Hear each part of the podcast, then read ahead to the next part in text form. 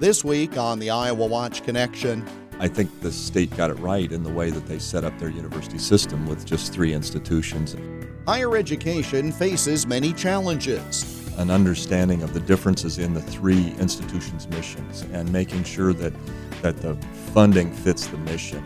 It's important to determine an institution's unique position. We really do have outstanding uh, performing arts here, outstanding science, outstanding business to complement what's going on in the, the College of Education.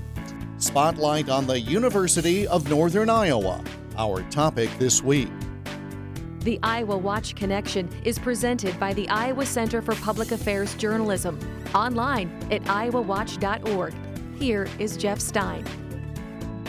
Iowa boasts three public universities. They've developed their own distinctive identities over time, but yet often compete for students and resources.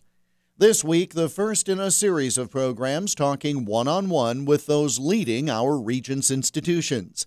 We've invited Iowa State University President Wendy Wintersteen and University of Iowa President Bruce Harreld to appear later this spring. Today, an in depth conversation with University of Northern Iowa President Mark Nook. We spoke in Waterloo earlier this week. The University of Northern Iowa in Cedar Falls was founded in 1876 and has just under 12,000 students, some 90% of which are from Iowa. Mark Nook began serving as the 11th president of the university on February 1st of last year. Prior to that, he served as chancellor of Montana State University Billings. Originally from Holstein, Iowa, Nook has also served in the University of Wisconsin system and at St. Cloud State University in Minnesota. He earned his master's degree in astrophysics from Iowa State University. There has been great emphasis focused on Regents institutions and funding. It's typical this time of year at the legislature, but now we have deappropriations. Your sense in terms of the state's commitment to higher education, higher public education, is what? You know, one of the things that brought me back to Iowa was the commitment that the states had to education in general, whether it's K to 12 or whether it's higher education. Um, I think the state got it right in the way that they set up their university system with just three institutions and not trying to, to create five or six or seven regional comprehensives like many other states did. Uh, we focused our infrastructure well. Um, we've got three institutions, two of them are research. Uh, one that, granted, started out as a teaching institution, um, you know, educating teachers, but ultimately became a nice comprehensive university really excellent comprehensive university. So we've got the right infrastructure. Um, it's reasonably um, straightforward then to, to balance the funding for uh, education in the state. You know, as I've watched things throughout the country, throughout the nation, different states happen, there's just more and more call on the state budget in every single state, and it's getting harder and harder to make those choices. And higher education's often looked to because – uh, we're one of the few state agencies that has an alternative revenue source, as they like to say, which is another way of saying higher tuition for our students. And that's always a difficult conversation for me because I want to make sure that every student in the state has an opportunity to get a great education because we know that this state's economy is going to require more and more of our, our working force to have education beyond high school whether that's a two-year degree that is technical, whether it's a two-year degree that's professional, whether it's a, a four-year degree, or in some cases a master's degree, PhDs, uh, other applied doctorate degrees. And so it's important that we have a very robust education system because our economy now is education based. Um, yes, we've got a strong ag economy, but much of that ag economy requires a really healthy uh, education as well and, and, education beyond high school. So it's it's important that we fund uh, higher ed K to 12 appropriately. We do have to balance it with the other calls on the state dollar and figure out what that what that really means. Uh, I think in general, Iowa's still doing a pretty good job of, of uh, funding education in general compared to other states. Is it doing the kind of job that it did 30 or 40 years ago? No, um, but there are other calls on those dollars too. The University of Northern Iowa has held a somewhat favored position relative to the folks in Ames or Iowa City of late. Explain the rationale for that, and how long do you think that might be able to be sustained? Because, as I understand it, some of this was catch up, if you will. And so I wonder, in this climate, how long you'll be able to maintain that favored financial status. Yeah, I guess I don't see it quite as favored, but as, as an understanding of the differences in the three institutions' missions and making sure that, that the funding fits the mission and the opportunities that each of those institutions has to create revenue on their own. Um, Iowa and Iowa State have uh, national reputations. Um, uh, they're able to recruit students from outside of the state into some of those uh, high demand fields like the engineering fields, the medical fields, those sorts of things. UNI um, has an, uh, a national reputation, but it isn't on the same order of magnitude as Iowa and Iowa State uh, when it comes to recruiting students. And so we're going to have less of an opportunity to, to grow a, a large, robust uh, non resident population. I think there's a couple things, though, that have really uh, helped everybody understand that the uniqueness of UNI. I often talk about UNI as being the, the institution that educates Iowans for Iowa because 90% of our student body comes from Iowa. Uh, roughly 85% of those Iowa kids that graduate from UNI go back to work in Iowa. Of the students that come to UNI from out of state, 50% of them take their first job in Iowa and stay in Iowa. So we really are uh, an institution that generates Iowa's next workforce. Uh, there's a realization of that in the legislature that you know that that's a unique mission for us. Um, the students that come here from out of state are you know 50-50 likely to stay, which is the highest rate in the state um, amongst all the privates and the publics as well. Um, and the kids that come here from in-state are more likely to stay in-state than from any other institution. So, um, you know, we can't raise the same level of dollars from non-resident students there has to be the support for the state students. A bigger portion of our budget comes from Iowa student tuition. That means we need a larger share of our budget to offset that to come from state appropriation as well. I think there's a finally been a recognition of that. Um, there's also starting to be a recognition that our, you know, at the moment our tuitions are all the same, plus or minus a, a, a few dollars.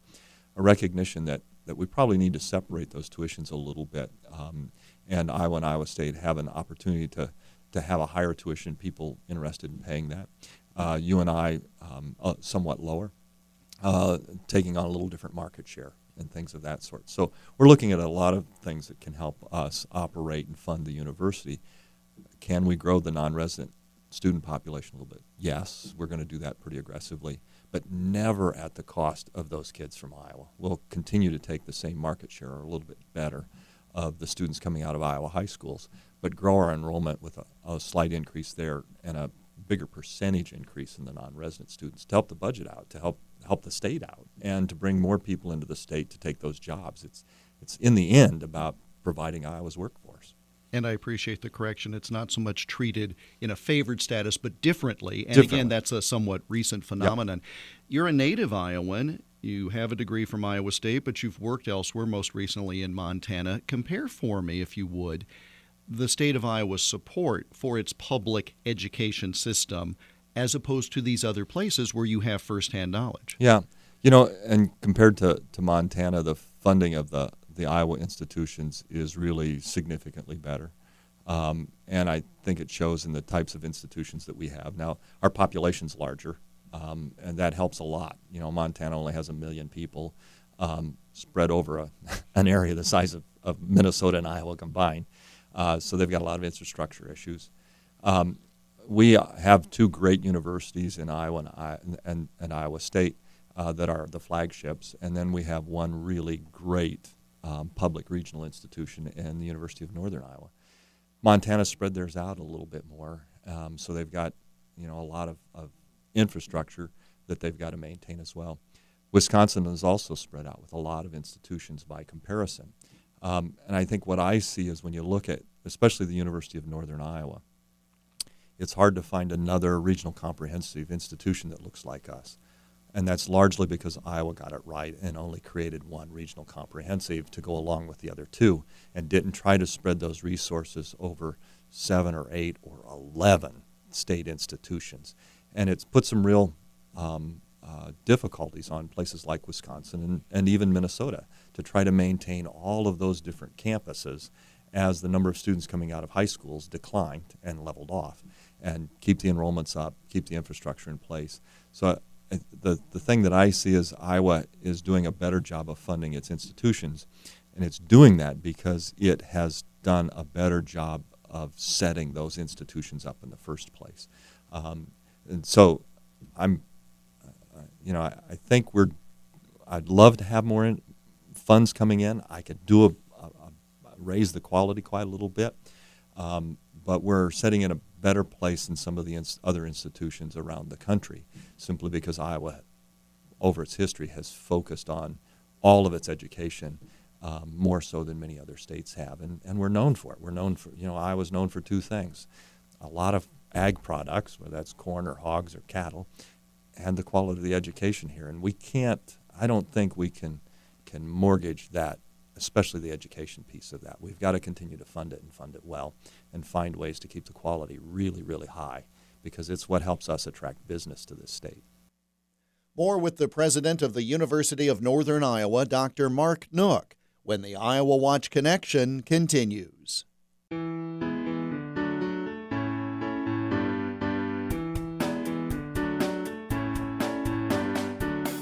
Support for the Iowa Watch Connection comes from the Iowa Insurance Division's Iowa Fraud Fighters program. This statewide initiative educates Iowans on how to double check before they invest and shield their savings from scammers. Thousands of Iowans have attended fraud fighter forums across the state to learn about new scams circulating in their area and how to stay a step ahead of fraudsters. Learn how to fight fraud and why it is important to report scams at iowafraudfighters.gov. The Iowa Watch Connection radio program is part of a statewide audience engagement project organized by the Iowa Center for Public Affairs Journalism, an independent, nonprofit, nonpartisan news organization. The center is dedicated to producing high quality investigative and community affairs journalism in Iowa, while also training journalism students to do this work at a high ethical level. The center is found online at iowawatch.org. Welcome back to the Iowa Watch Connection. I'm Jeff Stein. We're continuing now our extended conversation with the president of the University of Northern Iowa, Dr. Mark Nook.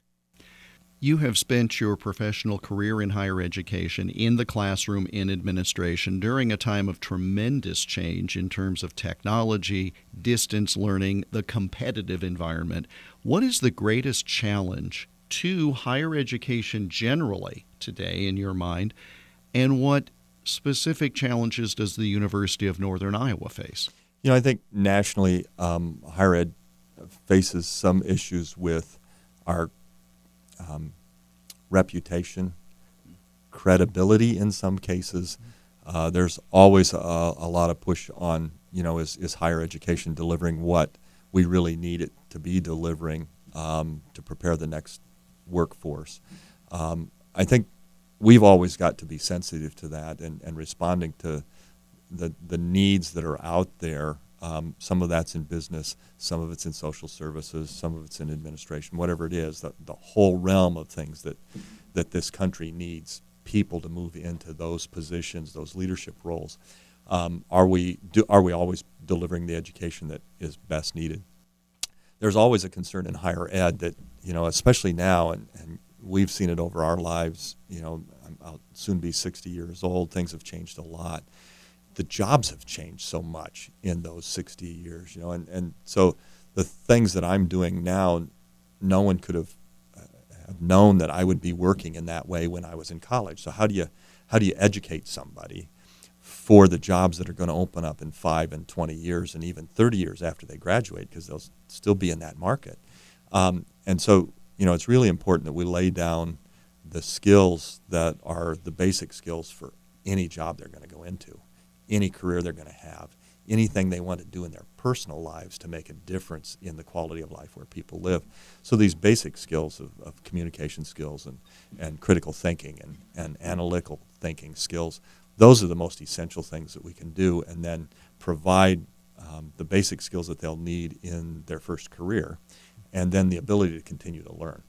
And because uh, they're always going to have to plus up those skills. Um, we've all had to do it, and it's only going to be more more quickly in the future as well. So, um, you know, we've we've got to deal with helping people understand the value of higher education, that it's having a positive impact, not just on the job market, but we're thinking critically about how we prepare students for the job market and for engaging in their community and making their communities better places for them to live so that they can attract more a better business, a better economic um, uh, endeavor, keep things moving forward. Yeah. Be better citizens. Be better citizens. You know, at UNI, um, uh, we always face a challenge of being compared to Iowa and Iowa State, and, and because our missions are so different, that's um, never a fair comparison.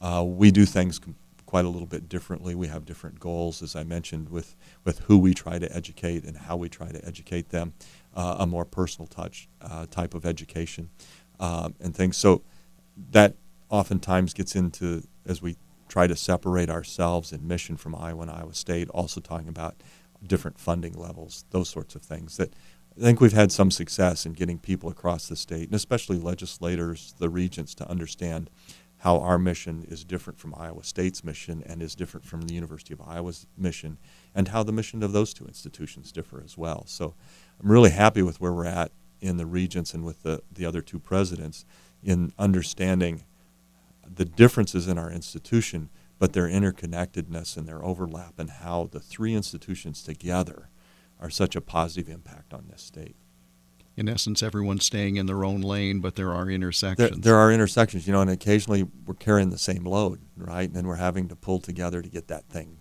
you know, to the finish line and, and to serve the people of Iowa the best. And so, you know, we're trying to work together as much as possible to see how where our overlap is, and and where it's you know, important for me to say, you know, that's Iowa's gig or Iowa State's gig. We need to focus on this. It doesn't fit our mission well. Finally, let me ask biggest misconception that you find about the University of Northern Iowa is what? You know, um, I think most people in the state anymore realize that we're more than a teacher's college, but they really still look at us first as a teacher's college. The people that are live in the business world understand how strong our business college is, but I'm not sure that that people outside of the business community, especially in accounting and finance and real estate, um, understand how amazing the College of Business Administration at UNI is. Um, I think the other thing that uh, people don't realize is the strength of our sciences. Um, they're really outstanding, and the level to which students, as freshmen, sophomore, and juniors at the undergraduate level and seniors, can get engaged in research projects and learn that science isn't something you know, it's something you do. Um, it's a real hallmark, I think, of our of our science programs at, at UNI, and consequently, when our students graduate, they're really ready to move into either uh, lab work, go right to work, or move into a graduate program or professional program like like medical school, DO school, something of that sort. Um, and they handle it really well because they understand already uh, the basics of research, how to do it. They've had to do it our chemistry department requires that if a faculty member is going to be tenured, they have to have published with an undergraduate, which means one of our undergraduate students had to have been in their lab, had to do research with them, had to help write a paper, had to get that thing published and go through those. That's an amazing commitment for a university to make. It, it takes longer to do research with undergraduates because you're helping them learn. Um, with graduate students and postdocs, you can kind of say, go do this, this is kind of what I need. Undergraduates, you've got to help them learn the science and learn how to do that science uh, along the way. Um, so it takes more time. But it, again, it goes back to this commitment to our students. I think the other surprise that I've had coming here is the level of arts that UNI provides through the Gallagher Bluedorn, the Strayer-Wood, and uh, Bengtson Auditorium inside Russell Hall. Uh, the quality of our music education programs, from whether it's music or theater, what they deliver, and then what we're able to bring in professionally because we have a state of the art theater in the Gallagher Bluedorn. Um, uh, people professionally want to perform in that venue because the acoustics are so good. And the audience is so close and personable. You're right there. It's just an outstanding venue. Um, and many other comprehensive universities around the country just don't have that kind of, of facility, aren't able to engage their community in the level of arts programming um, that UNI is. So I think those are, are things that have been real gems uh, for UNI that, uh, you know, I think especially things like the Gallagher Bluedorn aren't well known around the state um, because it people don't aren't traveling from Sioux City over here to see something. They've got some things going on as well. But we really do have outstanding uh, performing arts here, outstanding science, outstanding business to complement what's going on in the, the College of Education. So, yeah.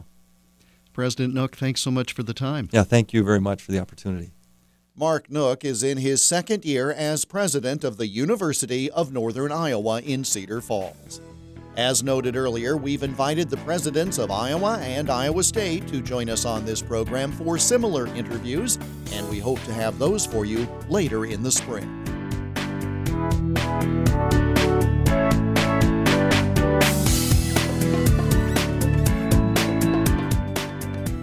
And that brings us to the close of this week's program. We're back again next week at this same time. In the meantime, you can connect with us online iowawatch.org. Click on the Iowa Watch Connection tab at the top of the page to listen to all or part of this program again, for a list of stations that carry the program and more. iowawatch.org. Follow us on Twitter at Iowa Watch and be sure to use the hashtag IAWatchConnection when commenting about the program. We're on Facebook too, facebook.com slash Iowa Watch. And you can send us thoughts about this program or suggest ideas for future programs by email. The address is radio at iowawatch.org. The program is produced in the studios of KXEL Radio, Waterloo, Cedar Falls, Cedar Rapids. I'm Jeff Stein. Thanks for joining us, and we hope you'll make the Iowa Watch connection again next week.